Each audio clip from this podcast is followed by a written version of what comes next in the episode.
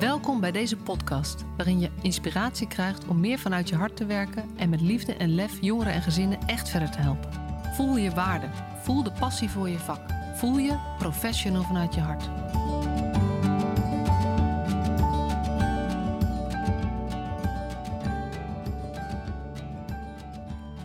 Welkom bij de 200ste aflevering van de Professional vanuit je hart podcast. En uh, ik moet uh, zeggen, het is wel een feestje. Uh, en ook bijna niet te bevatten dat het 200 afleveringen zijn. Sinds mei 2020 maak ik deze podcast. En het is, nou ja, de trouwe luisteraar weet dat. Maar het is af en toe een worsteling om er weer een aflevering uit te persen. En tegelijkertijd me hou vast dat het er iedere week één moet zijn. En zo kom je eigenlijk stapje voor stapje voor stapje opeens op 200. Dus... Uh, en ook nog bijzonder, want er zijn net uh, 75.000 downloads heb ik gepasseerd. en dan, dan zeg maar, dan een deel van mij denkt, dat zijn maar 380 mensen per aflevering. Weet je, dan, dan maak, ben ik mezelf weer aan het klein denken.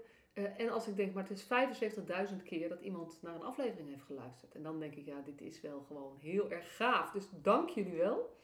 Want zonder jou, lieve luisteraar, zou een podcast toch weinig zin hebben ik maak hem heel graag, maar het is wel ook heel leuk als mensen, mensen luisteren. En um, ik ben al een paar, een paar, maanden in gedachten hiermee bezig. En toen dacht ik, ja, met wie wil ik dit feestje nou vieren?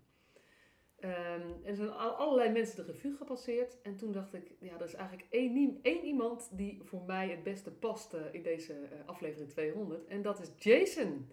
Jason Boekmandas. Uh, ik ben bij hem op bezoek in zijn nieuwe huis in Amsterdam. Heel mooi, met al nou, gewoon best wel goed op orde. Het echt gaaf eruit zien, uh, Jason. En uh, je hebt een Spider-Man kamer. Ja, ik dacht, wanneer gaat die komen? Ja, ja, ja, ja leuk. Um, en uh, ja, de reden dat ik het zo leuk vind is jij, dat jij met, bij dit feestje wil vieren, wat wij samen een aflevering opnemen, is eigenlijk dat als ik terugkijk naar wanneer is deze reis voor mij begonnen, dan zit het een beetje 2015, 16, 17 dat mijn gedachten erover gingen. En in 2017 was de, rond de documentaire Alicia waren de, de, de dialoogavonden van het Vergeten Kind. En dat is voor mij, um, dat was voor het eerst dat ik wat publieker me ging uitspreken. En ik weet nog dat op een van die dialoogavonden zijn wij elkaar tegengekomen. Ja, ja op de allerlaatste dialoogavond. De allerlaatste dialoogavond, ja. En toen dacht ik, ja, en het was voor jou ook een beetje het moment waarop jij uh, uh, voor het eerst naar buiten ging komen, zeg maar, meer met je verhaal. Dus ik dacht, wij gaan gewoon eens even de tijdlijn uh, langslopen ja, als je dat leuk vindt. Heel vet. Ja, ja, ja, ja leuk.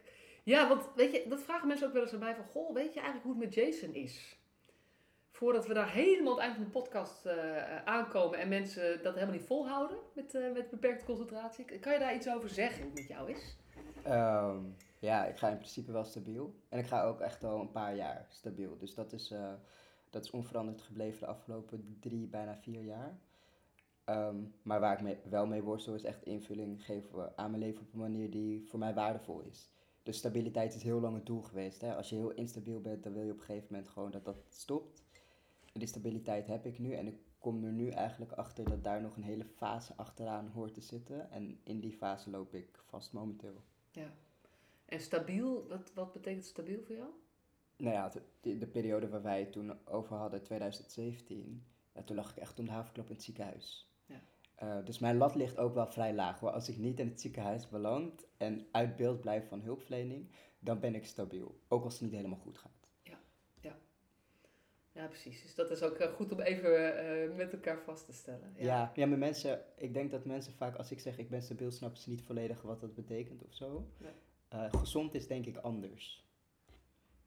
Ja? Ja, ja, stabiel voor mij betekent gewoon geen, geen mega crisissituaties. Eigenlijk betekent stabiel, ik heb geen uh, tussenkomst van andere mensen in mijn leven. Dat is stabiliteit voor mij. Geen tussenkomst van andere mensen? Ja, want als het slecht met me gaat, bijvoorbeeld als ik dissocieerde, daar heb ik ook geen last meer van. Maar toen ik dissocieerde, ja, dan zat ik ergens op straat en werd gevonden. Ja. Uh, dat heb ik niet meer. Nee. Dus ik kan uit beeld blijven. Ja. Um, ik kan thuis blijven als het slecht gaat. Ik kan naar buiten gaan op momenten dat het minder gaat, zonder dat, zonder dat er politie ambulance bij komt. Ja. ja. Dus je kan, je kan eigenlijk je, jezelf in je eigen leven een beetje beter dragen? Uh, niet altijd. Niet altijd, maar ik kan uit zicht blijven. Dat is echt een doel geworden op zich. Uit zicht blijven, ja. Ja. ja. En waarom is dat zo belangrijk voor je? Omdat alle keren dat ik in beeld kwam, ehm, de interventies schadelijker waren dan mijn kwade. Dus ik ben heel bang als ik, als ik slecht ga, als het echt slecht met me gaat, raak ik helemaal in paniek nu. Want ik ben echt doodsbang dat ik gevonden word door hulpverlening. Dat is voor mij mijn angst. Dus ik schiet dan meteen terug. Ik ga uit contact, zodat niemand kan monitoren hoe het met me gaat. Zodat ik weet, er staat geen begeleider of politie voor mijn deur. Want ik kan het me niet meer permitteren om nog ergens in mijn leven in een isoleercel te belanden. Dat trek ik gewoon niet. Dan ben ik mijn stabiliteit kwijt. Ja. Ja, en dat is wel, het is ook zo waar wat je zegt, dat snappen wat stabiel zijn betekent, is voor mij, als iemand die nooit in zo'n situatie gezeten is, eigenlijk niet te bevatten.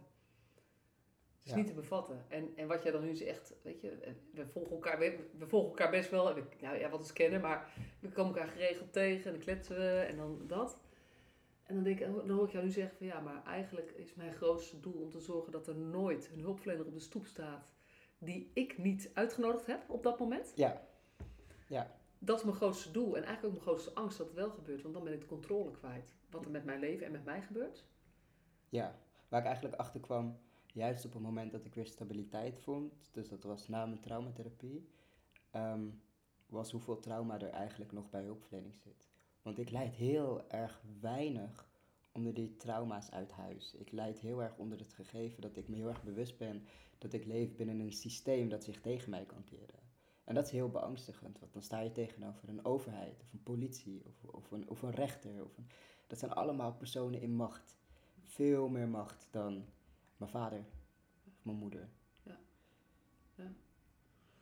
Ja, de onderliggende thema's zijn, eh, daar gaat het over. Die patronen, nou ja, Sharon Stellard, beleid wat daar allemaal in eh, naar voren komt. En dan gaat het ook over die patronen, van wat zit er allemaal, eh, waar we ons nog helemaal niet bewust van zijn. En waar we ook nog maar nou ja, beperkt bereidheid hebben om daar echt over na te denken wat het betekent. Dus zo kijk ik er tegenaan. Ik weet niet hoe jij dat ervaart. Ja, ja, ik, ik ehm, oh, ik hoor de sirene. Gaat lekker. Ja. Wat lekker hè? Ja, dus even ja. testen hoe stabiel je nou in het echt bent. Nee, ik ben, kijk, mijn stabiliteit betekent, ik ga nu niet slecht en ik kan in contact blijven. Ja. Maar ik merk wel dat mijn aandacht naar de sirene gaat. Ja. Wachten we gewoon even tot hij eh, Ja. voorbij is. En dan eh kletsen we Ja. even over, over eh, totdat hij weer voorbij is. Volgens mij is het geluid verdwenen. Ja, Dus over dat boemerangbeleid. Dat het zeg maar, Mhm. weet je, het, Sharon zegt hele pittige dingen. De conclusies zijn heel heftig. Ja. en voor, voor mijn gevoel, ja, daar wordt over gesproken. Er wordt ook wel echt over gesproken. Maar ik heb zelf het gevoel dat de diepere boodschap van wat ze eigenlijk wil zeggen, dat we het daar nog helemaal niet over hebben. nee, dat denk ik ook niet. Ik denk dat we in de zorg echt wel, en in het onderwijs wellicht ook, echt wel een reflectieprobleem hebben. Ja. Omdat reflecteren pijn kan doen. Dat is mijn idee erbij. Omdat reflecteren pijn kan doen. Ja, ja. Ik denk dat als je echt reflecteert, dat het snel kan leiden tot, tot cognitieve dissonantie. Dat het kan leiden tot negatieve gevoelens. Ehm, en dat ervoor gekozen wordt om die veelal te vermijden in plaats van gedragsaanpassingen, waardoor je die dissonantie kan verminderen. Ja, ik herken. Ik, had, ik gaf gisteren een training. En dat was eh, een groep. Die, ik, heb, ik heb allerlei verschillende soorten trainingen. Dit dan een driedaagse. En dit, gisteren was de derde dag van die, eh, van die drie dagen. En ehm, dat per mensen ook echt zeiden: van ja, dit is, eh, het is ongekend. Maar je hebt eigenlijk alle poten onder mijn stoel vandaan gezaagd. Van de dingen waar ik in geloofde. En je hebt eigenlijk niks nieuws verteld. En toch denk ik nu: ja, maar, maar, maar dit, er, het moet anders. En vervolgens, weet je, dan moet ik wel iets ook bieden. Want om, heel, anders eh, ik krijg ik helemaal het gevoel van, ja, maar dit slaat nergens meer op. En ja, da- da- dan heel maken we de zorg ook niet beter. Dus vervolgens zeg ik, ja, weet je, en, en vanuit dat gevoel, ga dus kijken, wat kan je nou 5% anders doen? Ja, Begin daarmee. Want Ja. alleen maar met dat anders doen, gaan we een ander resultaat krijgen. Want we kunnen het allemaal heel erg vinden. Maar het gaat over dat je dat erg vinden gaat vertalen in eh, dat jij je gedrag verandert. ja, ja, dat denk ik ook. Dat denk ik ook. Ja. Maar ik denk wel dat jij een makkelijkere boodschapper bent dan de gemiddelde ervaringsdeskundige, omdat je een insider bent. Ja. Want jij, jij staat aan hun kant. Dus het is ehm, correctie van binnenuit in plaats van kritiek van buitenaf. Dat denk ik ook niet. Ik zie het, ehm, ik zie het eigenlijk als verschillende rollen. Ik denk dat, dat de opgave waar we voor staan, dat gaat over een cultuurverandering. gaat echt over transformatie, over wezenlijk anders kijken en denken en voelen en vinden en handelen en alles, zeg maar. En ehm, volgens mij is het, als we gaan zeggen van ja, maar daar hebben we insiders voor nodig, of, of daar hebben we outsiders voor nodig, of daar, dat, dat, daar is het allemaal veel te groot voor. Volgens mij moeten we op zoek naar juist kijken hoe vul je elkaar aan. En ehm, ik kan een bepaald stukje van de vertaling misschien goed doen, maar ik kan echt wezenlijk vertellen waar het over gaat. Ja, ik kan dat soort van samenvatten, maar dat, is, dat, dat kan ik niet. Dus ik, ja. Ja, En ik weet niet of het makkelijker is hoor. Het is eh, voor een deel makkelijker. makkelijker te ontvangen. Dat is, daar doelde ik op. Ik denk dat het makkelijker te ontvangen is. Omdat het heel bedreigend is als een, een groepering waar je zorg aan heeft geleverd, hebt geleverd, iets vindt van de zorg. Dat is een positie die je ziet ook regelmatig als jongeren wat naar buiten brengen. Ja, je hebt ook heel veel hulpverleners die het kunnen ontvangen, begrijp me niet verkeerd. Maar je hebt ook echt een groep hulpverleners die boos worden dat jongeren dingen naar buiten brengen. Ja. En dat Ja, zeg maar die zijn wel, ook, maar maar die zijn ook... ja, die zijn ook boos op hun zeg maar als Ja. er een, een Ja. eh, insider naar buiten stapt, zijn ze ook boos. Ja, Dus ligt dat dan aan het feit dat het jongeren zijn, of ligt het dan op het feit dat er eigenlijk iets naar buiten komt, mhm. wat, waar ze zelf cognitieve dissonantie ervaren, zelf ervaren van ja, eh, dit, dat ergens klopt iets niet. En dat gevoel wil je gewoon weg hebben, dus kan het maar beter niet besproken worden. ja. Anders alles onder de tafel. Ja. Ja. En, en ik denk niet zozeer omdat mensen het bedekt willen houden. eh, weet je, de meeste mensen. Er zijn uitzonderingen, maar de meeste mensen. Het is niet per se een keuze van ja, maar dit mag niet naar buiten. Maar eh, om onder ogen te zien waar dit echt over gaat, is te pijnlijk. Ja.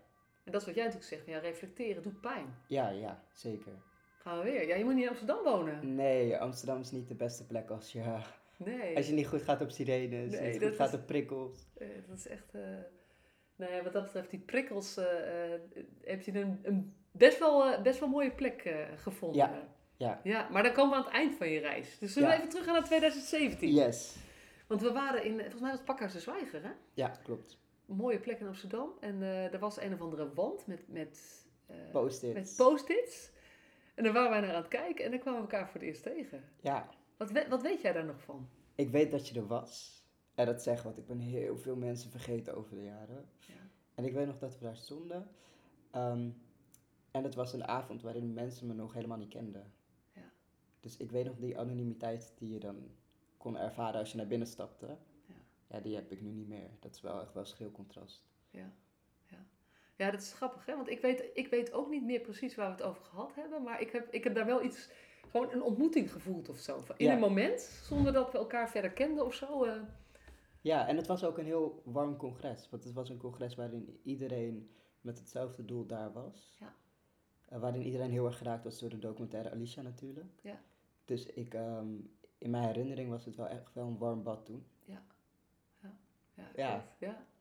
Hey, en dat is, eh, eh, ja, toen was jij ehm, voor het eerste, nou, in de eerste periode dat jij je ging voorstellen als Jason. Ja, Want als we het hebben over jouw leven in de afgelopen jaren, is dat natuurlijk ook een thema wat, eh, wat absoluut een hele grote rol ja, ja. heeft gespeeld en speelt.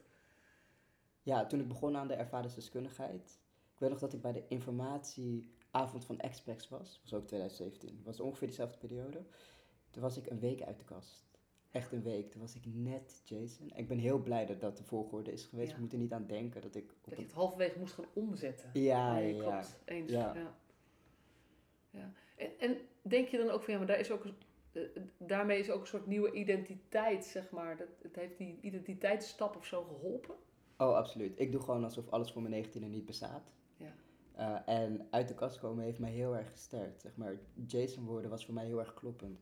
Ik denk niet dat ik hetzelfde werk had kunnen doen als ik niet in transitie was geweest. Ja. Terwijl ik daarvoor, ik heb heel lang mijn transitie uitgesteld. En ik wilde eigenlijk helemaal niet uit de kast komen. Ik wilde niet van vrouw naar man gaan. Omdat ik, eh, ik wilde heel veel voor de jeugdzorg. Dat, dat wilde ik al toen ik de jeugdzorg uitkwam.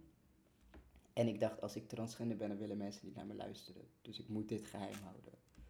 Ja, en op een gegeven moment borrelt dat in je. En dan kan je het niet meer in je houden. En dan moet je een keuze maken. En toen heb ik vrij impulsief dus de keuze gemaakt om uit de kast te komen. En ik ben echt heel dankbaar dat ik dat heb gedaan.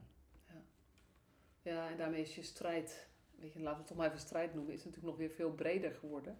Ja, Eh, want dan gaat het over nog veel meer thema's ook. En dat is, dat is eh, ehm, heb je het idee dat als je, dat, is dat een groot issue als je nu praat over de jeugdzorg, zeg maar? Met name het stoppen van gesloten jeugdzorg. hè? Dat is een van jouw belangrijkste Ja. strijden, zeg maar. Heb je dan het idee dat het feit dat je trans, dat transgender bent daar nog, dat dat, dat nog interfereert of zo? Nee, nee, nee. Maar ik Nee. moet zeggen, ik laat het ook gewoon regelmatig weg. Ja. Er zit wel veel overlap tussen. Dus dat ik kamp met psychische problemen en ook trans ben, dat willen mensen door elkaar halen. Dat gebruiken mensen ook tegen me. Ehm, dus als ze transfobisch willen zijn, dan zeggen ze basically je bent niet goed bij je hoofd, eh, want je hebt psychische problemen of zo. Dus dat gebeurt. En in het jeugdzorgstukje zie ik ook wel eh, met enige regelmaat stukken racisme terugkomen. Want je zat in een gesloten jeugdzorg en dan ben je in één keer een donkere jongen. Ja. Ehm, dan denken mensen dus dat je wat hebt gedaan. En dan heb je echt de schijn tegen. Dus er zit een overlap tussen al die onderdrukkende systemen.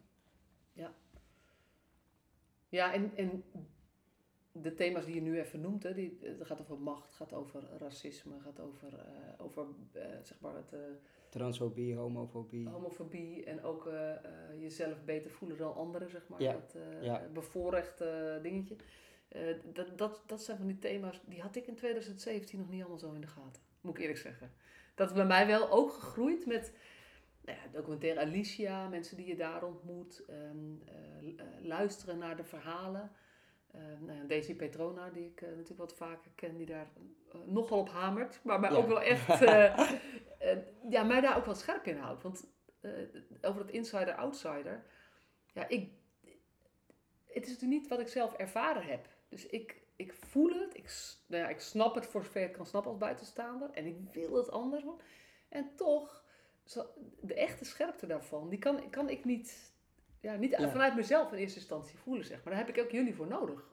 Om dat mij te helpen eh, eh, zo scherp neer te zetten. Ja, ik denk dat er wel heel veel meer openheid over is gekomen de afgelopen jaren. Ja. dat we daar wel veel stappen mee hebben gezet in de jeugdzorg. Ja, en je hebt jeugdzorg, maar, maar weet je, mijn missie is inmiddels verbreed hè, in, die, in Mhm. al die jaren. Het gaat ook over GGZ, het gaat ook over onderwijs, het gaat ook over sociaal domein. Denk je nou dat deze thema's specifiek jeugdzorg zijn? Of denk je, nee, dit is eigenlijk gewoon in ieder geval dit breed en misschien wel samenleving breed? Overal waar machtsverhoudingen zijn, zijn dit de onderwerpen. Ja. Overal. En dat is ook in het onderwijs. Automatisch, als er kinderen en volwassenen zijn, dan zit er een machtsverhouding. Ja. En in het bijzonder als het kwetsbare kinderen zijn. Ja. Ja, dan kom je gewoon, dan, dan ben je heel erg afhankelijk van de personen die je treft en het systeem waarin zij werken.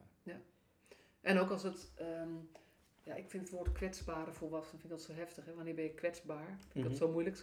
Maar op het moment dat het, want je zegt kind, als, als er kinderen en volwassenen zijn, maar het gaat ook over als je een cliënt en een hulpverlener hebt. Ja, Of een ja. burger en een consulent, zeg maar. Ja, is dus ook het macht. dat is ook, zijn ook machtsverhoudingen. Dus het Ja. gaat ook veel breder dan dat. Dus inderdaad, die hele breedte van, van wat nu inmiddels eh, bij mij staat, hè, jeugd, zorg, onderwijs, eh, sociaal Ja. domein. Overal zijn deze, dit echt belangrijke thema's. Ja. Ja, want terug naar die avond 2017. Ik weet nog dat jij daar ehm, op stond in die zaal. En dat, dat was ook dat ik onder de indruk was van je welbespraaktheid, eh, de snelheid van denken en ehm, eh, de mooie voorbeelden waarmee je het zeg maar, ook zo kan omkleden. Maar dat je, dat je zei, dat bij mij blijven hangen, dat je opstond en je zegt, we moeten stoppen met kinderen weghalen uit nare situaties. Geef alle hulpverleners een bedje. Ja. Ja. Is dat iets waar je, ik weet niet of jij nog weet dat je dat zei? Ja, dat was onze conclusie uit de werkgroep, inderdaad. Ja, ja, precies. Ja. En, en is dat nou iets waarvan je denkt, ja, dat is ook, eh, los van dat mensen daarop reageren, is dat nou iets wat omgezet is ook in daden? Zie je ergens terug dat daar beweging in zit? Ehm poeh, nou ja, wat nu een beetje de tendens is geworden volgens mij, is plaats de ouder uit huis. Dus dat is weer een hele andere oplossing. Ja. Ehm, en dat is wel iets wat maakt dat kinderen thuis zouden kunnen blijven wonen, maar dat is niet waar toen voor gepleit is. Nee. En, en als je naar je eigen verhaal kijkt, stel dat, dat de insteek was geweest, plaats de ouder uit huis. Was het anders gelopen voor jou dan? Ehm, nee, dat, de- dat denk ik niet. Ik bedoel, mijn vader die, eh, die kon gewoon scooter rijden, dus zou zo weer voor de deur staan.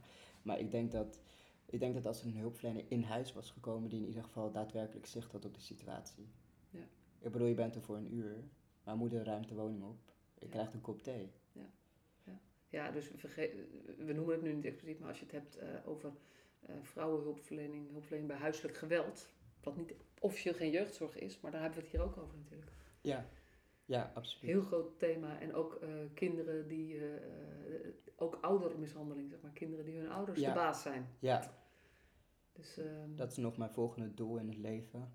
ja? Dat staat op mijn bucketlist. Wat staat op je bucketlist? Mijn ouders de baas zijn. Ja? Ja, de rollen compleet omdraaien. Wat ik heb geleerd namelijk is, binnen dat systeem, je gaat nooit rechtvaardigheid vinden. Dus je kan je erbij neerleggen, maar het vreet aan me. Hmm.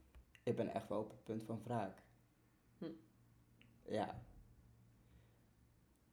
En wat, wat maakt me wel nieuwsgierig. Wat, je- wat bedoel je ermee? Nou, ho hoewel, dat zeg ik. Maar ik zou mijn vader wel met rust laten. Die, zit zo, die heeft zichzelf al naar de kloot geholpen. Maar mijn moeder heeft me echt fors geruineerd. En daar nooit de consequenties van ervaren of zo. Mhm. En ik weet al, bij het systeem, systeem hoef ik het niet te zoeken. Het systeem heeft altijd mijn moeder verontschuldigd en mij weggestopt. En de andere kinderen overigens ook weggestopt. Mhm. Maar als ik mijn moeder tref en eh, in de afwezigheid van mijn broertje, nou, dan ga ik echt voor een strafblad. Ja, en weet je, dit, dit, hier hebben wij nooit eerder over gehad. En dan zit ik even terug te denken aan die reis die jij gemaakt hebt. Wat ik Ja. heb gezien in, de, weet je, natuurlijk een documentaire, ben je een documentaire eh, Jason van Tweedok. De derde eh, film van eh, Alicia, van uh, Marcia Ja. Ooms, die ook Alicia gemaakt heeft. Daar, daar heb ik het gevoel dat je nog iets anders staat in de relatie met je moeder. Absoluut. Ja, ja. Je krijgt altijd maar natuurlijk een fractie mee Tuurlijk. van wat er gebeurt. Ja, en ik sta echt wel op een heel ander punt in mijn leven dan een aantal jaar terug. ja. Op Ja. heel veel gebieden. Ik moet zeggen dat ik niet vind dat het er beter op is geworden. hoor. Ik ben echt verhard over de jaren heen. Ja. Eh, en daar baal ik heel erg van. Maar dat is wel iets wat echt bij mij uitgelokt is. Mensen zijn wel echt ver over mijn grenzen heen gegaan. Ja. Dat is breder in de samenleving, maar dat is ook absoluut mijn moeder. ja verhard. ehm, ik kan ook zeggen minder kwetsbaar. Nee, echt verhard. Echt verhard. Want ik heb nog steeds die kwetsbaarheid. Ik ben nog steeds kwetsbaar. Mm, Maar ik, ben echt, ik draag echt heel veel boosheid in me nu. mm. De jaren hebben me echt niet goed gedaan vanaf dat punt. Nee. Nee, nou ja, en als we dan de draad oppakken, 2017, weet je, 2017 was voor mij, toen ging ik meedraaien in die Alicia-dialoogavonden. en ook merkte ik ook dat ik, nou ja, dat, zoals ik over praat, dat dat best wel aansloot en dat ook het wel, wel hielp. En toen ben ik in 2018 begonnen met, die, met een online training. Toen is de term professional vanuit je hart eh, geboren. En toen, ehm, ehm, ja, voor mij, mijn volgende belangrijke stap was eigenlijk in, dat toen in 2019 ik mijn boek ben gaan schrijven. Ja. Eh, en ehm, toen ik dat boek schreef, toen was ik nou, weet je, wij zijn elkaar daarna nog een paar keer tegengekomen. Ik weet niet meer wat en hoe. Ik weet het Geen eerste idee. moment nog. Maar dat, Ja. we hebben wel contact gehad, dat is wel. En nou ja, met die scherpe geest van jou, ik hou natuurlijk wel van kritische, scherpe denkers. Toen dacht ik, ja, als ik nou iemand moet laten, laten meelezen, dan zou ik wel eens benieuwd zijn naar de mening van Jason. Dus toen heb ik jou gevraagd of je het boek wilde lezen.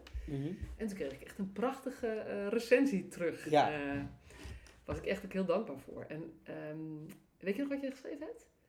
Liefde Iets en van- lef. Liefde en lef. Ja, Dat de, in de ondertitels, er is natuurlijk maakt met liefde en lef het verschil in de eh, jeugdzorg, onderwijs, sociaal domein. Maar liefde en lef, dat heb ik toen van jou cadeau gekregen, zeg maar. En dat ik dacht, ja, nou daar gaat het over. Ja, dat is echt de essentie. Ja, dankjewel dus voor die woorden.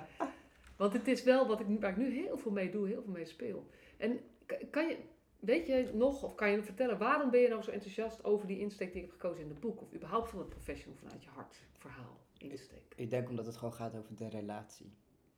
Ehm, over wat jij als hulpverlener kan doen om aan te sluiten en om, om een betere hulpverlener te worden. We hebben, we hebben het heel vaak over het systeem. Hè? En het systeem is een soort grote, onzichtbare, ongrijpbare vijand geworden. Eh, maar ik denk dat het een illusie is dat we met z'n allen het, het systeem, whatever that means, Ja. gaan veranderen. En dit boek ging niet over het systeem. Dit boek ging over jou en jouw cirkel van invloed. Ja, en je, je, hebt ook onder, je hebt toen geschreven, ik gun elke, eh, elk gezin zo'n hulpverlener vanuit zijn hart, zo'n professional vanuit zijn Ja. hart, zeg maar. En dat wel, ja, dat heeft mij, weet je, ik, ik kom heel erg van, ja, wat, wat heb ik nou helemaal te delen of te vertellen? En, en nou ja, onder andere jouw recensie heeft mij toen wel geholpen. Ik dacht van, oké, ja, misschien slaat het wel ergens op of zo, zeg maar. En dat, dat is wel een mooie, mooi iets, eh. ja. hey, en wat is voor jou, zeg maar, al 2017, nou ja, je was nog niet zo stabiel. Dat Nee. weet ik ook nog. Ik heb, ik heb dat ook wel gehoord toen. Ja, Toen, we- 2018, 2019. Ja, toen was ik ook niet stabiel. Dan hebben we eerst Tigo in de psychiatrie. Was dat Ja. in die jaren? Dat, ja, dat was zeker in die hebben? jaren. Ja. Dus heb je meegekregen dat is een documentaire serie eigenlijk, hè? Ja. Was dat? ja, toen ging het echt heel slecht met me. Ja. En hoe ben je daar toen in terechtgekomen? In, die, in dat programma? Ze hebben me gewoon benaderd. Ja. Ze hebben me gewoon benaderd. Ja. Ehm, en het was een andere ehm, vraag die ik normaliter kreeg. Want normaal gesproken ging het, eh, sta je vanuit een hele andere positie. Hè? Ehm, vanuit de positie waarin je terugkijkt naar het verleden of eh, nieuws duidt. En hier ging ze daadwerkelijk in op mijn situatie op dat moment. En ik weet dat het toen voor heel veel mensen heel verwarrend was. Omdat zij me in context A zagen. Dat was wellicht op een podium bij een, uh, dialoogavond. Ehm, terwijl ik eigenlijk in mijn leven helemaal niet functioneerde. Ik functioneerde niet. Ja. Ja, precies. En waarom heb je ja gezegd? Um, ja, dit gaat heel lelijk klinken, maar ik dacht dat ik gewoon dood ging. Ik dacht echt dat ik, ik dacht echt, dit gaat eindigen met het zwart scherm. Mhm. Eh, en ik dacht, nou, als, als dit het laatste is wat ik doe, laat ze in ieder geval dan maar weten wat er gebeurt. Dat was het. Ja. Ja. En dat je dood ging omdat je dood wilde? Of omdat, het, niet, omdat het niet kon? Nou, ik was zo instabiel. Kijk, voor mij, ik was al jaren op zoek naar behandeling op dat punt. Hè, en ik werd overal afgewezen voor traumatherapie. Omdat ze me niet stabiel genoeg vonden. Omdat ik suicidaal was. Omdat ik sneed, noem het maar af, op. En ja, dan verdwijnt ook een beetje het perspectief. Want ik kon niet leven met het trauma dat ik op dat moment had. Absoluut niet. Ain't no way. Dat kon niet. Ik was heel suicidaal. En ik ging heel erg op impulsen. En daarnaast had ik ook nog incidenten omdat ik bijvoorbeeld dissocieerde. Of ehm, in herbelevingen schoot. Ja, daar komen er gewoon heel veel scenario's in voor waarin de kans gewoon reëel is dat je het niet redt. Nee. Dus ik zag de tijdelijkheid van het leven toen gewoon al. Ja. ja. En toen dacht je, ja, nou laat, laat, laat ik dan dit proces maar gebruiken om eigenlijk dit failliet van het systeem te laten zien. Ja. Eigenlijk ja. was het, dat was je missie ook een beetje. Absoluut. En ik kijk, die documentaire die was heel open over de problemen waar ik toen in zat. Echt wel heel erg kwetsbaar. Um, en achteraf heb ik toch nog wel meer jaren geleefd dan ik dacht dat ik toen ging leven. Maar die kwetsbaarheid die kon ik alleen laten zien omdat ik dacht dat ik dood ging. Want dan is het niet relevant. En nu denk ik, oh, er zijn toch wel heel veel kwetsbare momenten van mij in het publieke domein. En hoe is dat voor je? Ja, vind ik wel ingewikkeld. En het is ook mooi, begrijp me niet verkeerd. Mensen kunnen dan ook bepaalde progressies zien of zo.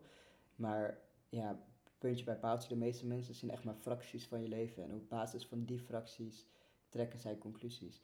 Ik moet er niet aan denken dat iemand nog naar een docu van mij kijkt uit 2018, 19. Ik moet er ook niet aan denken dat je naar mijn docu kijkt, Jason of zo. Dat is ook alweer een tijd terug, gaat gewoon tijd overheen. En het is leerzaam, begrijp me niet verkeerd, maar het is wel moeilijk voor mij als persoon in het heden dat mensen op basis van fracties echt geloven dat ze je kennen vaak ook. Ja.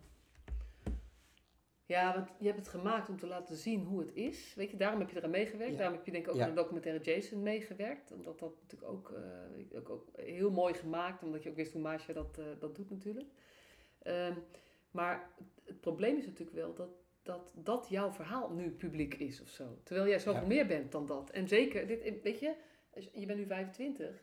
Dan kunnen we zeggen, goh, maar dit is, dit is kort geleden. Maar drie jaar is gewoon een lifetime, zeg maar. En zeker gewoon met alles wat jij meemaakt. Zeker in die periode. Dus jij bent niet meer wie, wie te zien is in die documentaire. Ja, je, je bent het nog wel, maar niet helemaal. Het, maar er is veel meer. En er dat valt weer bij bijgekomen. Ja, er, veranderen dingen. Er, verandert gewoon heel veel in de tussentijd. En als je alleen maar fracties ziet, dan is het heel moeilijk te volgen wat ik op een moment misschien zeg of voel of denk. En denk je dan nu, ik wou dat ik er niet aan mee had gewerkt? Is, eh, vind je het zo nadelig dat je denkt, ik, ik baal gewoon van dat mensen dat beeld van me hebben? Um, nou ja, kijk, die gewone psychiatrie vind ik nog echt wel een stuk kwetsbaarder dan Jason de documentaire. Uh, maar ik weet niet of ik het zo lang getrokken had zonder die gewone psychiatrie. Want het moment dat dat op tv kwam, was het eerste moment dat ik daadwerkelijk uh, aanbod kreeg op behandeling. Ja. Terwijl ik dat jaren niet gehad had. En mijn traumatherapie heeft mij heel erg gestabiliseerd. Dus zonder die gewone psychiatrie had ik had deze je jaren... niet gekregen? Had ik deze jaren niet gehad. Dan was Jason de documentaire er ook niet geweest. En Jason de documentaire was heel erg belangrijk voor onze campagne omtrent gesloten jeugdzorg. En voor mij, al die media-aandacht is voor mij echt heel belastend geweest. Maar ik had gewoon een bepaald doel en ik wist dat daar media bij hoorde. Ja. Dus ik heb er geen spijt van. Het is alleen ingewikkeld. Ja.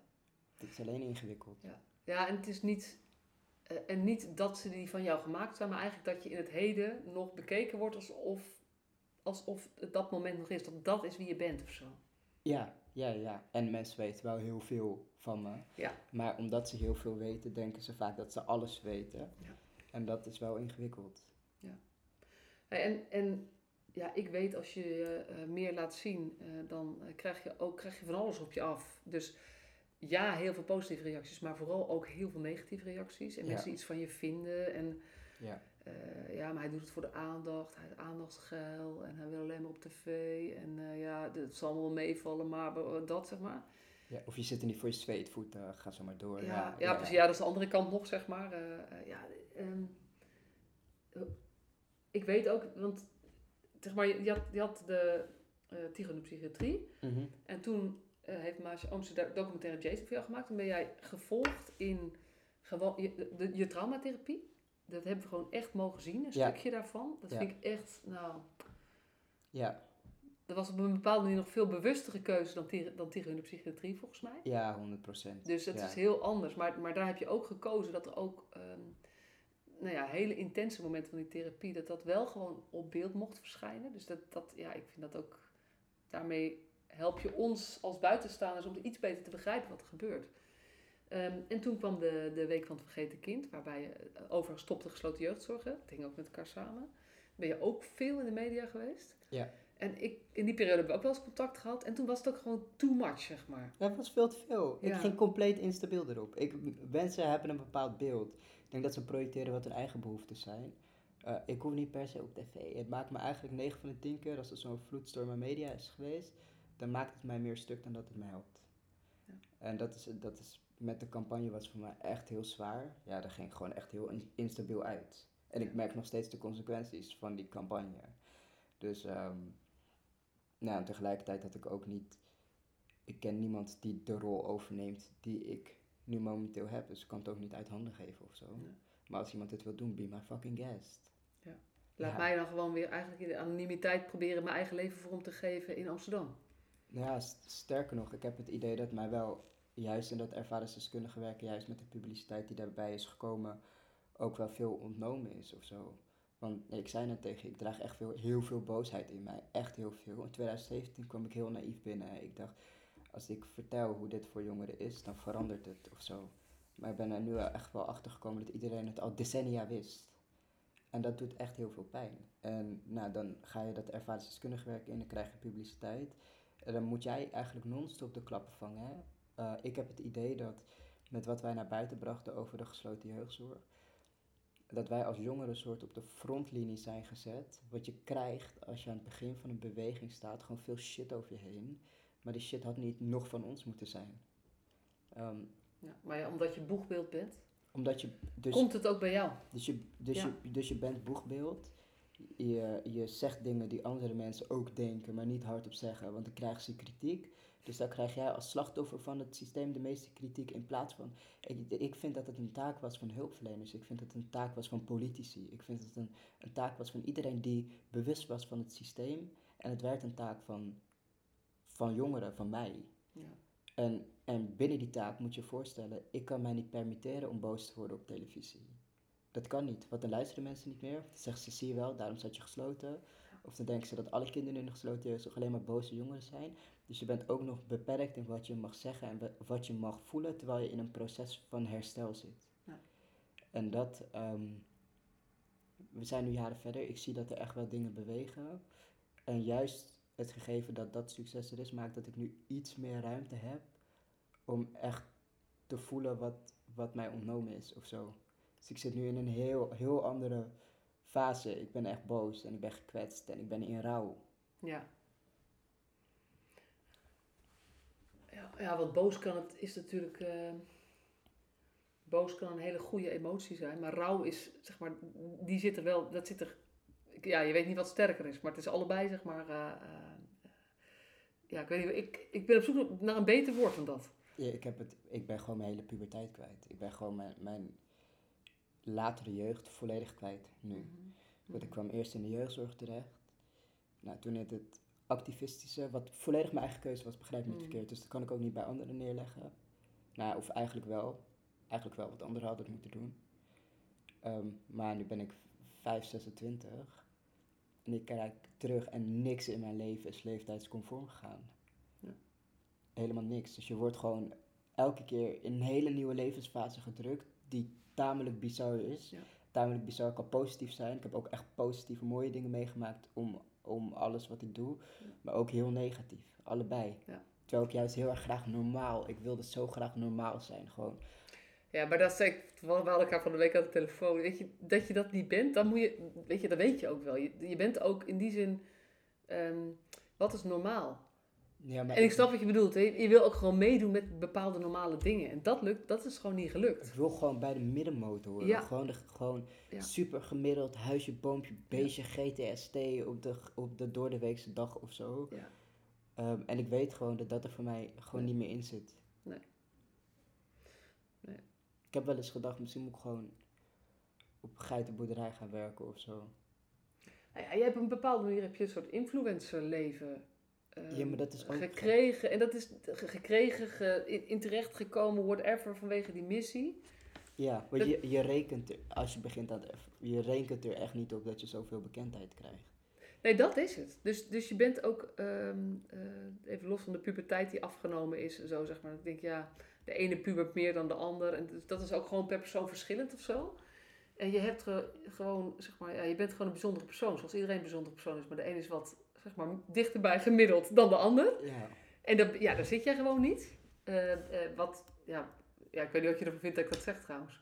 maar ja dat, maar, eh, dat, maar dat is zo. Maar ik vind is het wel zo. frustrerend, want waar het voor andere mensen geen Nou, het, wat frustrerend is, is het maakt. ehm, eh, ja, het is super fijn dat je geweldige talenten hebt.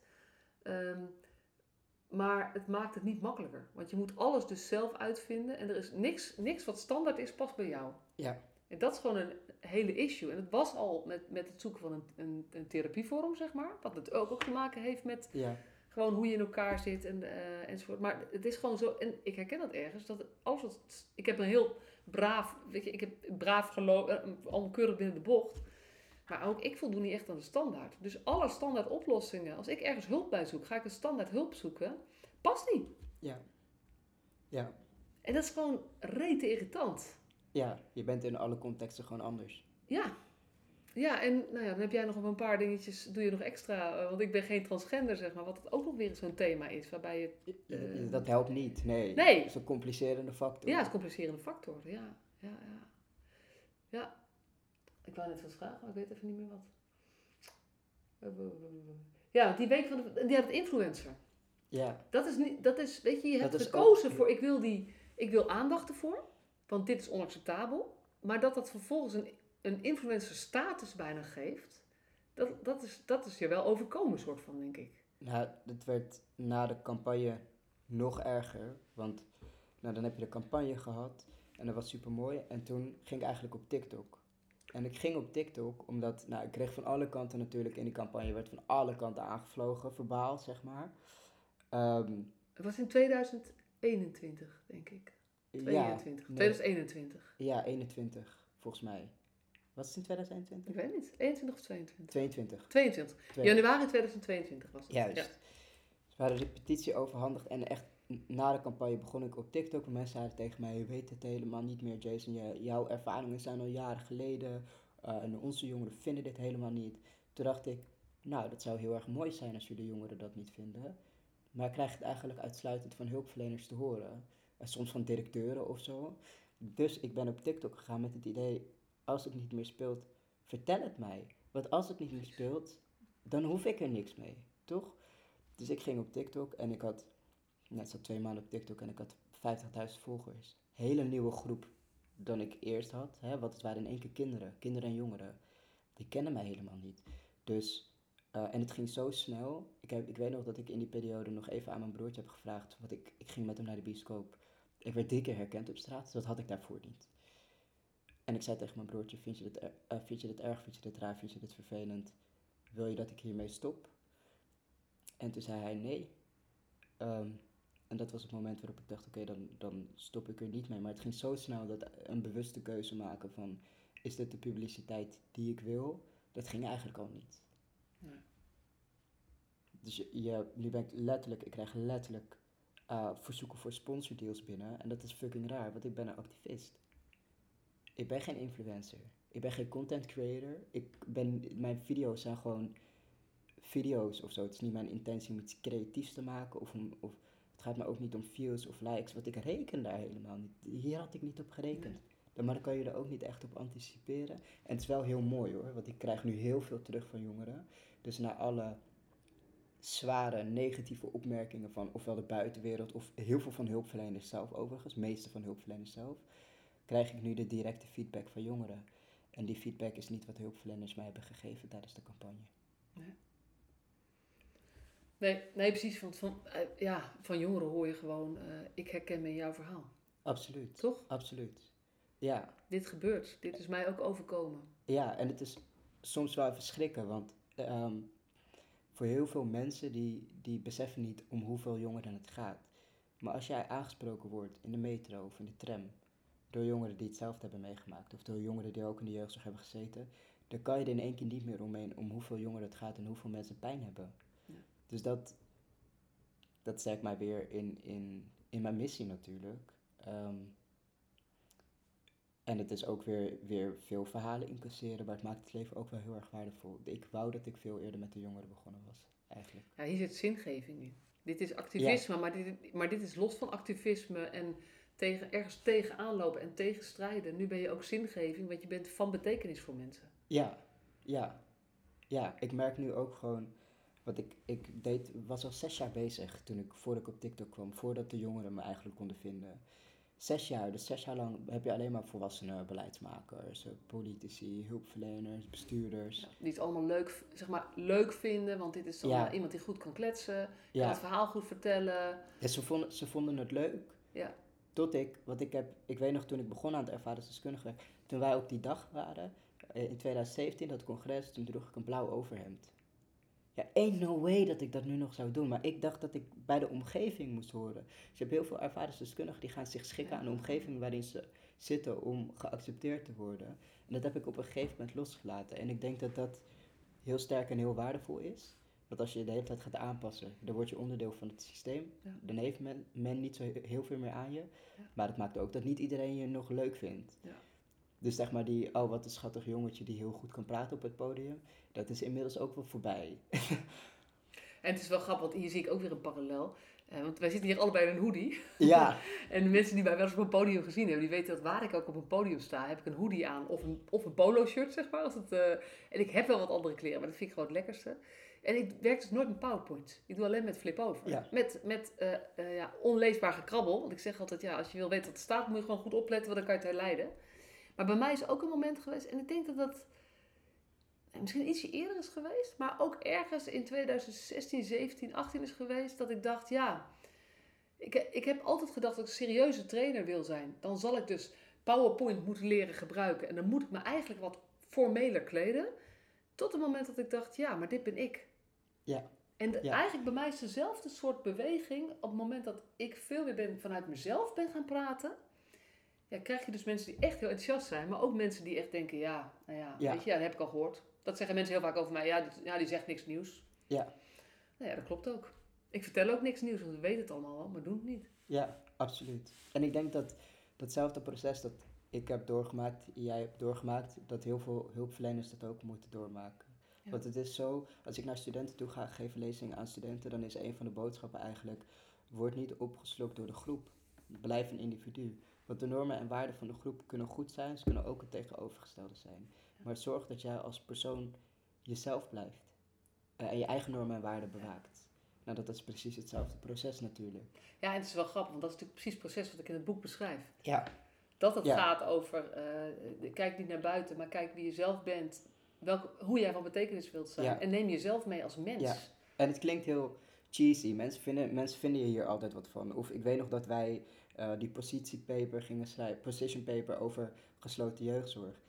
En dan krijg je te horen wat jongeren echt willen. En dat is gewoon liefde en zo. En dan zijn er mensen, ja, maar dat is geen beleid of zo. Nee, maar we hebben ook geen behoefte aan beleid. En soms is de boodschap cheesy, maar dat is wat kinderen nodig hebben. Dus wat wil je horen? Wil je dat ik een protocol schrijf van hoe je liefdevol moet zijn? Want dan wordt het weer een protocol. Ja. Ja, dat is grappig, hè? want dat was ook, ik weet nog heel het begin met mijn uitgever, mijn boek is de knalroze. En die zei, ja, maar je moet niet een boek roze maken, want nou ja, ik terug naar mezelf, denk, nou ja, ik hou van die kleur, dus laat ik dat doen. En toen kwam ik ook nog met, met het woord liefde op de, op de voorkant. Toen zei ze echt, nee, maar dan moet je echt... En ik ben zo... Dat voelde wel spannend toen, om daar toch voor te kiezen, toch voor te gaan staan. En ik merk dat ik ehm, zeg maar in, in de loop van de jaren. En zeker, weet je, toen werd het boek goed ontvangen. En toen eh, ben ik in 2020 met die podcast begonnen. Daar kreeg ik ook goede reacties op. Dat ik eigenlijk steeds weer versterkt word in hoe meer ik blijf bij de manier waarop ik het zelf het liefste doe. Hoe ehm, meer ik ook kan betekenen voor mensen. Ja. En dat is wel, dat, dat is ook iedere keer weer een levensles. En, en iedere keer is het, ergens voelt het ook spannend om weer een stukje van jezelf te laten zien of zo. Ja. Dat, zo werkt het voor mij in ieder geval. Ja, dat kan ik me voorstellen. En ik merk ook dat ik in de loop der jaren, ehm, eh, ik blijf volgens mij even liefdevol, maar ik word wel iets scherper in mijn uitspraken. Want ik ben wat zekerder over dat ik denk, ja, maar ik ben niet alleen of zo, zeg maar, uh, daarin. Ja, absoluut. Je ziet gewoon dat het een ehm, steen in de rivier is, die zorgt voor die rimpeltjes, die uit, langzaam uitbreiden. Ja. Ja, ik merk ook, wij hebben nu ehm, een groep jongeren, ik weet nog een aantal jaar terug, als het ging over gesloten jeugd, dan hadden we bij Expex twee personen erop, ik en Mohini. En we hebben nu een WhatsApp-groep, er zit gewoon wat bijna twintig man in of zo. Ja. ja. Dus, dus, je, merkt, je merkt gewoon dat ehm, het is heel eng om, uh, om een bepaalde kaart te trekken. Maar op een gegeven moment trekken er heel veel meer mensen mee. Ja, en wat jij net ook zei, um, er, loop, er lopen veel mensen mee die ook heel veel dingen doen. Maar dat boegbeeld, dat ben je nou eenmaal of zo. Ja. En dat vind ik soms, ik vind het zelf ook wel eens lastig. Want dan denk ik, ja, wil ik, ben ik dan te veel aan het beschermen of zo? Of, ik ga dan altijd aan mezelf twijfelen. Denk ja, maar ja, het lijkt wel alsof ik, of zo, ik ben dan bang dat ik arrogant gevonden word of zo. Mhm. Terwijl ik ook realiseer van ja, ik, dit is ook iets waar mijn talenten en mijn, mijn drive en mijn persoonlijkheid bij elkaar komen. Ehm, en ja, dit kan ik gewoon heel goed. Dus, dit is ook waarom ik, dus ja, dit is ook een beetje mijn lot of zo is ook een soort van keuze wel om dan dit lot maar te aanvaarden. Dat dit blijkbaar is wat je te doen hebt hier. Ja. Ja. Ja. Dus er zit, er zit echt zoveel parallellen in ons proces op een heel andere manier. Vind ik echt wel bijzonder. Eh. Ja, ja, zeker. Ja, ja. Hey, en dan die gesloten jeugdzorg, hè, daar blijf je je hart voor maken natuurlijk. We, hebben, we hebben net uh, uh, vorige week, vorige week? Deze week, de clip van Machteloos is uitgekomen. Het liedje van Moraya Lopez. Ja, Ga hem allemaal even kijken op YouTube. Ja, eh. zoek op, machteloos YouTube. Heel bijzondere uh, clip. mooi liedje ook weer, weet je. Dat, dat, dat album van Moraya, Valse Start. Alsjeblieft, zorg, zoek Moraya op op Spotify. Uh, ga haar volgen en ga haar muziek luisteren. Ga het verspreiden. Prachtig. en dit liedje gaat over hoe, het, hoe, hoe, jongeren het ervaren om in een gesloten dwang of drang, zeg maar, te zitten. En zij heeft daar hele ja, ook weer hele mooie woorden voor gevonden. Want het is, niet eens, het is niet alleen haar eigen ervaring, maar het is ook door alles wat ze gehoord heeft van andere jongeren. En jullie hebben een clip opgenomen uh, bij de sluiting van een van de uh, gesloten jeugdzorginstellingen. Ja, in het, in het oude pand van de koppeling. Ja, ja. ja. En, en dat moet wel heftig. Ik, ik heb hem gezien, ik heb hem heel vaak gezien, die, die uh, clip. Wat ik wel heel heftig vind. Ik heb natuurlijk je verhaal gehoord, ik heb je de documentaire Jason gezien. Waarbij je ook vertelt van juist die isoleercel en dat, uh, nou ja, dat fysiek aangepakt worden, dat, dat is het meest traumatische. En in die videoclip laat jij jezelf naar de isoleercel vervoeren en met zes man en je kleren uittrekken. Eigenlijk op de manier zoals dat ging. Ja. Dus dat moet wel, wow, toen ik dat zag, dan dacht ik echt, dit is, dit is ook dat je dit nu kan. Ja, Zegt ja. alles over hoe het nu met je gaat? Ja, dat had ik een aantal jaar geleden niet Nee joh. Nee. Maar ook heftig man. Ja, maar ook wel belangrijk.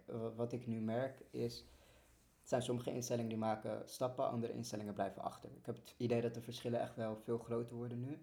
En de koppeling is een van de instellingen, um, ja, die lopen echt wel ver voor, voor andere instellingen. Maar wat ik wel zie bij instellingen die langzaam aan veranderingen gaan doorvoeren, is dat ze een beetje proberen het verleden uit te wissen of zo. Ja. Of, of, of... Toe te dekken, soort. Nou, het is, ik heb het nu specifiek over de koppeling, maar ik heb het ook over bij andere instellingen meegemaakt. Dan zijn het instellingen, daar heb je gewoon gewoond, daar, daar heb je opgesloten gezeten, daar heb je van alles meegemaakt. En dan zeggen ze, je mag geen foto's maken. Van dat pand? Van, van het pand, van de, van de instelling waar jij hebt gezeten, waar jij... En eh, je moet je voorstellen, wij zijn opgesloten in een periode, daar had niemand een telefoon, niemand een laptop. Dus onze herinneringen, ja, er is helemaal geen zicht van buiten. Ik had gehoopt dat er een soort Alberto Steegman een keer naar binnen was gekomen, zodat hij zodat er bewijs was of zo. Dat ook beeldmateriaal was. Om je eigen, ge- eigen Ja. geheugen te toetsen bijna soms. Ja, maar alles is, alles is verbaal, toch? En, eh, en dat maakt het voor ons een andere herinnering. Want ik vind het heel fijn om, om ook de nare herinneringen bij me te kunnen houden of zo. Ja. Ehm, maar dat maakt het ook minder geloofwaardig. En wat ik heel heftig vond was, wij zijn, we hebben een week georganiseerd voor een hele andere instelling. Voor jongeren die daar getraumatiseerd waren. Eh, Een deel exposure, lotgenotencontact, weet je wel. Ehm, gewoon volledig vanuit de jongeren zelf. Geen hulpverleners bij betrokken, gewoon. En toen kwamen we bij de instelling aan. En ik zag voor het eerst de tralies. En het klinkt heel gek, ik zag voor het eerst de tralies. Ik heb daar maanden gezeten. Maar als je daar woont, je hoofd denkt de tralies weg. Je hoofd denkt het prikkeldraad weg. Je kan ook niet anders. Ja. Ehm, maar het- ik denk dat dat juist extra benadrukt om ook juist als je stappen vooruit te zetten, vast te leggen Ja. hoe het was en wat er is gebeurd. Om recht te doen aan al die ervaringen die er waren. En ik dat, denk dat het heel bewonderenswaardig is dat wij die clip daar hebben mogen maken. Ehm, en die isoleerscène was een hele relevante, want het is gewoon heel veel jongeren overkomen. Niet alleen in die instelling, maar in, door heel het land. Ook in de GGZ. Hij was voor heel veel jongeren, zelfs in speciaal onderwijs, heel erg herkenbaar.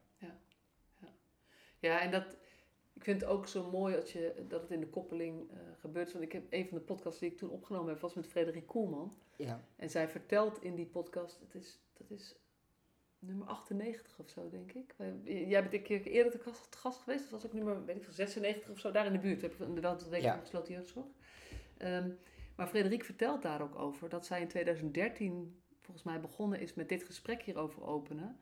En op het moment dat we de podcast opnemen, is net het besluit gevallen dat de koppeling dicht gaat. ja, En eh, ja, jullie hebben die clip dus opgenomen na de sluiting. En ik zag van de week, vorige week ergens, dat er nu inderdaad de, de, bouw is gestart om er echt een totaal iets Ja. anders van te maken. Juist een plek waar jongeren zich kunnen ontwikkelen in de brede zin. Dus ja, dat is heel mooi. Heel erg mooi hoe dat ook weer eh, bij elkaar is. Dus het is ook, ja, de, de koppeling is wel wat dat betreft ook een, net zoals jij, een soort van ehm, boegbeeld Ja. in ja, welke ontwikkeling er mogelijk is en nodig is. Mhm, Zeker, ja. zeker. Ja. hey, en ehm, nou, die clip Machteloos is allemaal kijken.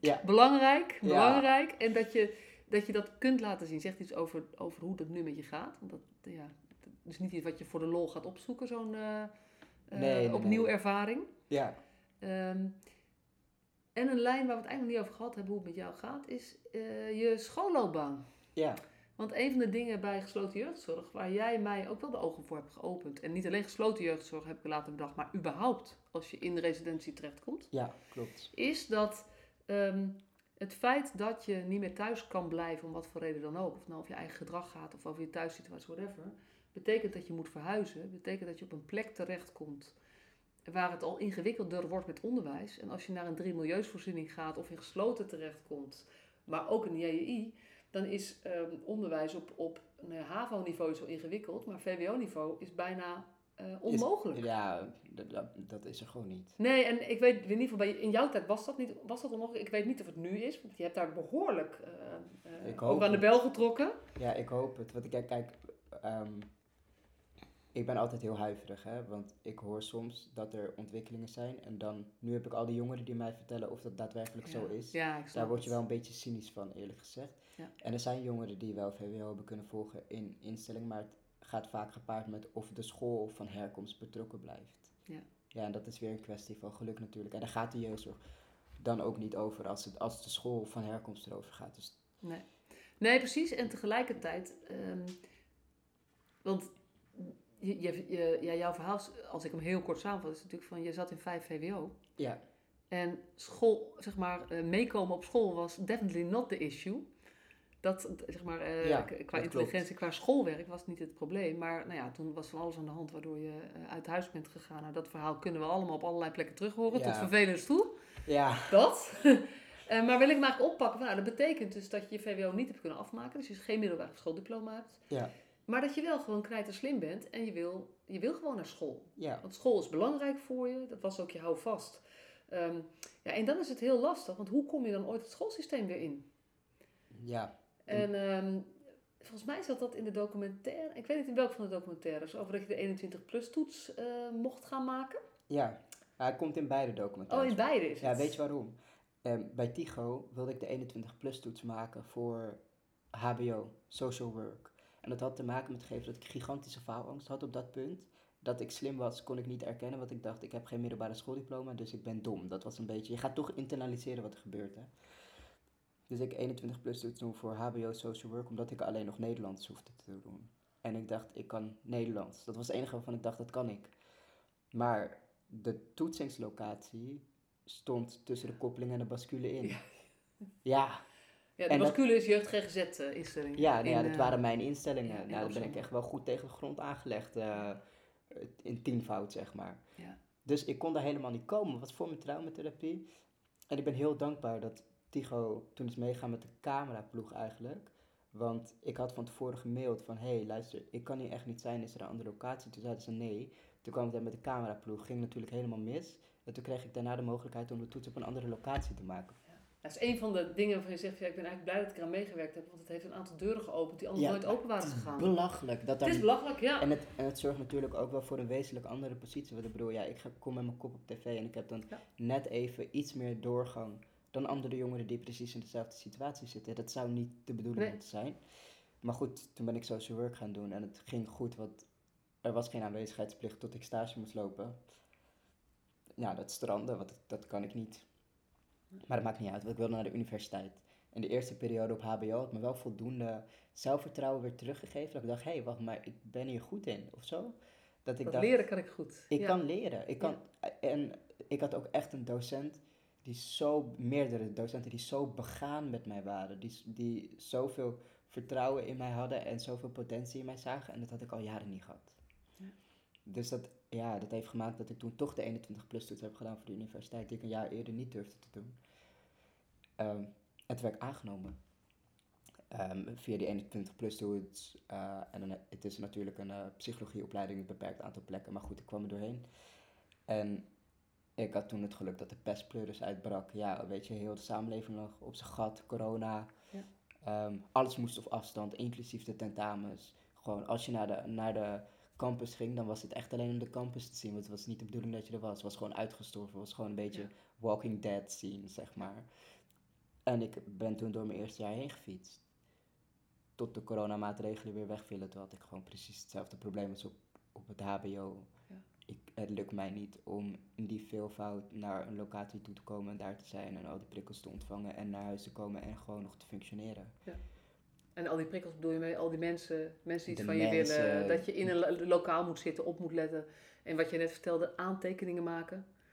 Zeg maar, dat Ja, maar dat, dat, dat, dat, Ja. kan, dat kan ik niet. Het gaat alleen al om de reis. Ik weet nog dat ik naar ging ik reizen ging met de trein.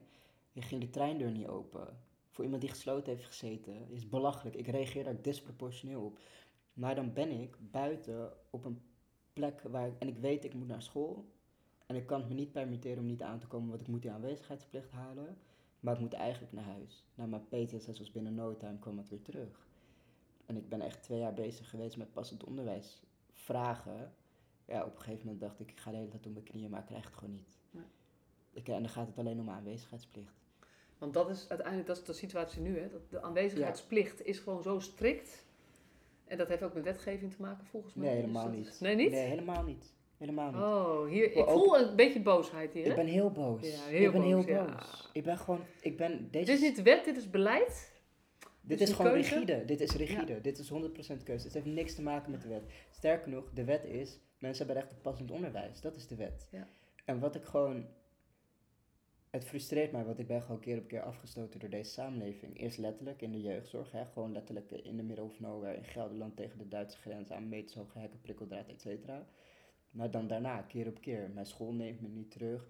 Eh, elke keer als een kleine, kleine aanpassing nodig is, hè, dan wordt die gewoon niet gemaakt. Ja, nu zit ik thuis en ik ben ook echt wel op het punt waarbij ik definitief niet meer ga proberen om terug te keren in deze samenleving, want het lukt me niet. Met, de, met, de, met de eisen en de rigiditeit zoals de grenzen bewaakt worden, zeg maar. Ja, Dan, je, je wil heel graag, maar het, eh, het voldoen aan de standaard, daar, dat zit er gewoon niet in. ik wil heel graag, maar je moet je voorstellen, ik was 16 toen ik in de jeugdzorg terecht kwam. Ik ben nu bijna 26. Tien jaar oplopen tegen systemen, tien jaar heel graag willen. Op een gegeven moment moet je jezelf in bescherming nemen en zeggen, ik ga mezelf niet meer op deze manier pijn doen. Ja, het is ook, ik, ik wil niet nog meer afwijzing. Nee, nee, en is dat heeft ook geen zin. En Nee. wat straks stuurschuld van 100.000 k als ik beul blijf gaan, want ik kan lekker blijven. Ik kan, daar, ik, kan, ik kan jaren proberen. De universiteit vragen, alsjeblieft help mij, help mij, help mij. Maar ze helpen mij niet. En wat ik frustrerend vind is, tot 5 VWO heb ik gewoon op school gezeten, zonder ondersteuning, regulier onderwijs, ondanks de situatie waar ik in leefde. Hè. Ik zat op het VWO, ik maakte mijn huiswerk terwijl er tegen de deur aan werd geschopt. Dat soort scenario's, weet je wel. Ik leefde zo instabiel, maar ik zat daar op eigen kracht. En ik ben gewoon gesaboteerd. Ik ben gewoon echt gesaboteerd. Ja, het systeem, ehm, het systeem leidt ertoe dat je. ehm, eh, hè, iedereen zegt nee, we doen, we doen aan empowerment en we versterken mensen. Maar het effect van het systeem is dat je eigenlijk steeds kleiner wordt, steeds minder mee kan, mee kan doen. Eh, en op een gegeven moment denk je, ja, nou nu geloof ik er zelf ook niet meer in dat, het, zeg maar, dat dit nog gaat komen. Ik, ik, ik vind het echt frustrerend, want ik heb als kind altijd gedacht dat ik mezelf aan die situatie ging onttrekken. Ik heb altijd gedacht dat ik anders zou eindigen dan mijn ouders. Maar ik ben toen in de jeugdzorg geplaatst, compleet uit de samenleving gehaald. Ik heb daar echt forse beperkingen opgelopen. Ik kan heel veel dingen niet die ik voor de jeugdzorg wel kon. Daardoor heb ik aanpassingen nodig. En die aanpassingen tref ik niet in het onderwijssysteem. Dat is dus Ja, dus ik voel eigenlijk aankomen dat ehm, zeg maar, die gesloten jeugdzorgmissie gaat wel even door, maar die onderwijsmissie zit er eigenlijk eh, aan vastgeplakt. ehm, Of is die te, te dichtbij nog en te pijnlijk? ik ik ben een beetje op het punt waarbij ik denk, ik heb wel heel hard gedaan voor de samenleving die mij niet wil. Dus ik weet niet in hoeverre deze missies nog heel veel verder gaan. Ja. Dat is het. Vind ik ook mooi om je te horen zeggen. Want het gaat ook uiteindelijk over. eh, niet zozeer dat je. Weet je, ik vind, je weet, hè, dat, ik vind het verschrikkelijk hoe, ze jou, hoe, hoe dit bij jou gelopen is. En ook onbegrijpelijk dat dit zo kan zijn. Eh, maar het is. ehm, het gaat ook over zoeken naar. Oké, maar eh, als dat dan allemaal niet, hè? Wat dan wel? Hoe ga je dan je leven vormgeven? En weer vanuit een soort van. Ja, nee, Richting. dat is heel lelijk, maar ik ga mijn leven geen vorm geven. Dit is het gewoon. En ik weet dat dit het is. Dus Maar dat is toch ook leven vormgeven? Dat is toch Nee, ook nee, leven is- op een bepaalde. Of is het. dit, dit, is voor mij geen leven. Dit is voor mij geen leven. Ik kan helemaal niks doen zoals ik mijn leven vorm had willen geven. Ja. Helemaal niet. Ik zit hier, ik, ik, ik ben op een punt waarbij ik niet meer zoals een aantal jaar geleden denk, oh, ik heb geen middelbare schooldiploma, dus ik ben dom. En voor mij is het inmiddels andersom. Ik denk, ik had echt potentie en de samenleving is echt fucking rot. Dat is waar ik nu ben. Mm. En ik zit hier nu thuis met het idee, ik heb potentie, ik had heel veel gekund, ik had heel veel willen bijdragen aan deze samenleving. Ik had echt heel hard voor deze samenleving willen gaan, maar die kans is weg. Die kans is gewoon weg. Want Ja. ik ben gewoon beschadigd. En voor die schade is geen ruimte in de samenleving. Dus ik kan niet doen wat de samenleving verwacht, maar ik kan ook niet doen wat ik voor mezelf had gewild. Mm. Dan dat is een lelijke conclusie. Ja, precies. Ja, en dan ben, je, dan ben ik het toch een beetje aan het mooi praten. Ergens. Ja, het is En gewoon dat ruk. is, eh, het is gewoon ja. ruk. Ja. Het is, ik, ik, ik heb, als ik kijk naar mijn vrienden waarmee ik op de middelbare school zat, nee, ik kan daar niet eens naar kijken. Nee. Die hebben een heel ander leven. Nee, die hebben precies, een heel dat is ander ook- leven. Ja. ja, dit is dan een eh, lekker punt om te eindigen bij dit podcast. Maar dit is wel wat het is. Dat is en wat misschien is dit ook wel, wel waar het waar dat, dat is het gewoon. moeten Ik laten. weet dat het heel aantrekkelijk is om Ja. een soort, eh, ehm, of om het mooi te praten. Of, Ja. eh, soms heb ik mensen die zeggen, nee, maar je, je, je staat midden in de samenleving. Ik sta helemaal niet midden in de samenleving. Ik sta compleet buiten de samenleving. Dat jij maar af en toe op in een radioprogramma zit of zo, betekent niet dat ik in de samenleving sta. Nee. Dus Nee. ja, het kom- einde is eh, als je kinderen beschadigt, dan kunnen de consequenties permanent zijn. Dat is, dat is het einde van deze podcast. ja. Ja, en, ja.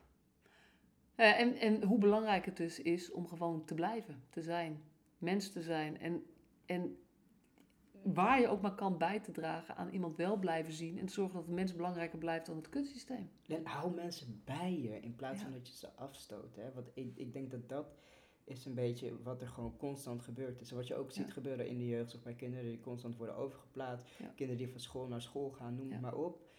Als je mensen afstoot, kan je niet verwachten dat ze gewoon op een gegeven moment vanzelf weer op, als een soort natuurverschijnsel terugkeren in de samenleving. Je hebt, hou ze dichtbij. Zorg ervoor dat ze erbij blijven in plaats van dat ze gaan helpen te reïntegreren. Ja, ja, Ja. Tuurlijk, want als je ze niet Ja. afstoot, hoeft het niet te reïntegreren. Nee, en dat is, ja, nou, ja we kunnen er niet opnieuw, eh, Ja. we kunnen niet het gesprek opnieuw beginnen.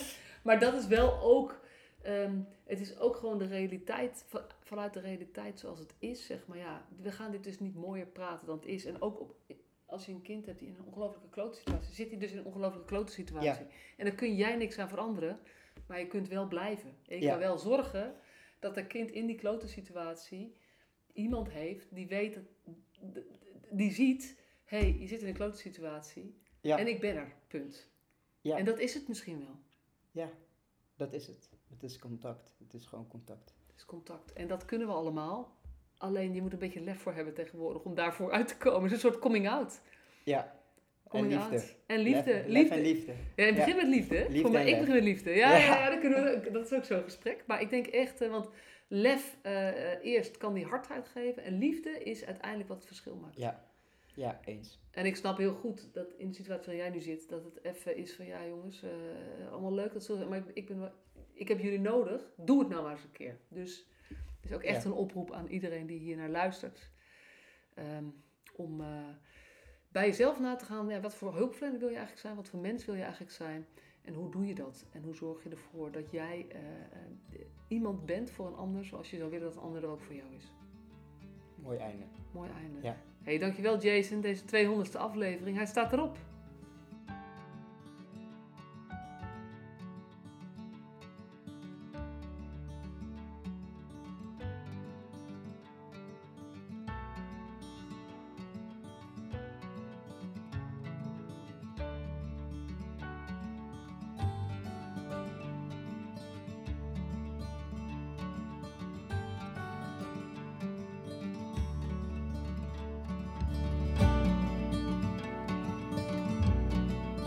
Superleuk dat je weer luisterde naar deze podcast. Dankjewel.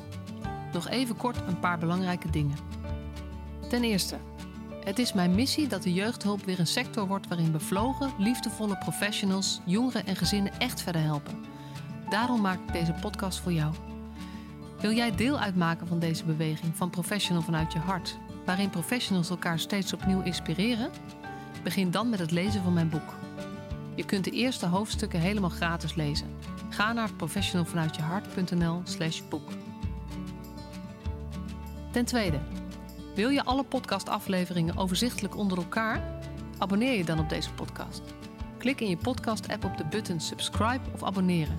En elke keer als er een nieuwe podcastaflevering gepubliceerd wordt, ontvang je automatisch een berichtje. Ten derde, ondersteun je mijn missie? Geef me dan een review via je podcast-app, bijvoorbeeld iTunes of Spotify. Op die manier kan ik nog meer professionals bereiken. En ken je een collega voor wie deze podcast ook interessant is? Dan zou het super zijn als je hem of haar de podcastaflevering doorstuurt. Bijvoorbeeld door de link te kopiëren via Spotify. Ik vind het altijd heel leuk om berichtjes te ontvangen van luisteraars om te horen wat je van een podcast vindt, of als je misschien vragen of suggesties hebt. Of als een aflevering je een bepaald inzicht heeft gegeven of er iets in beweging is gekomen. Stuur me dan even een berichtje op masha.professionalvanuitjehart.nl via de website of stuur me een connectieverzoek op LinkedIn.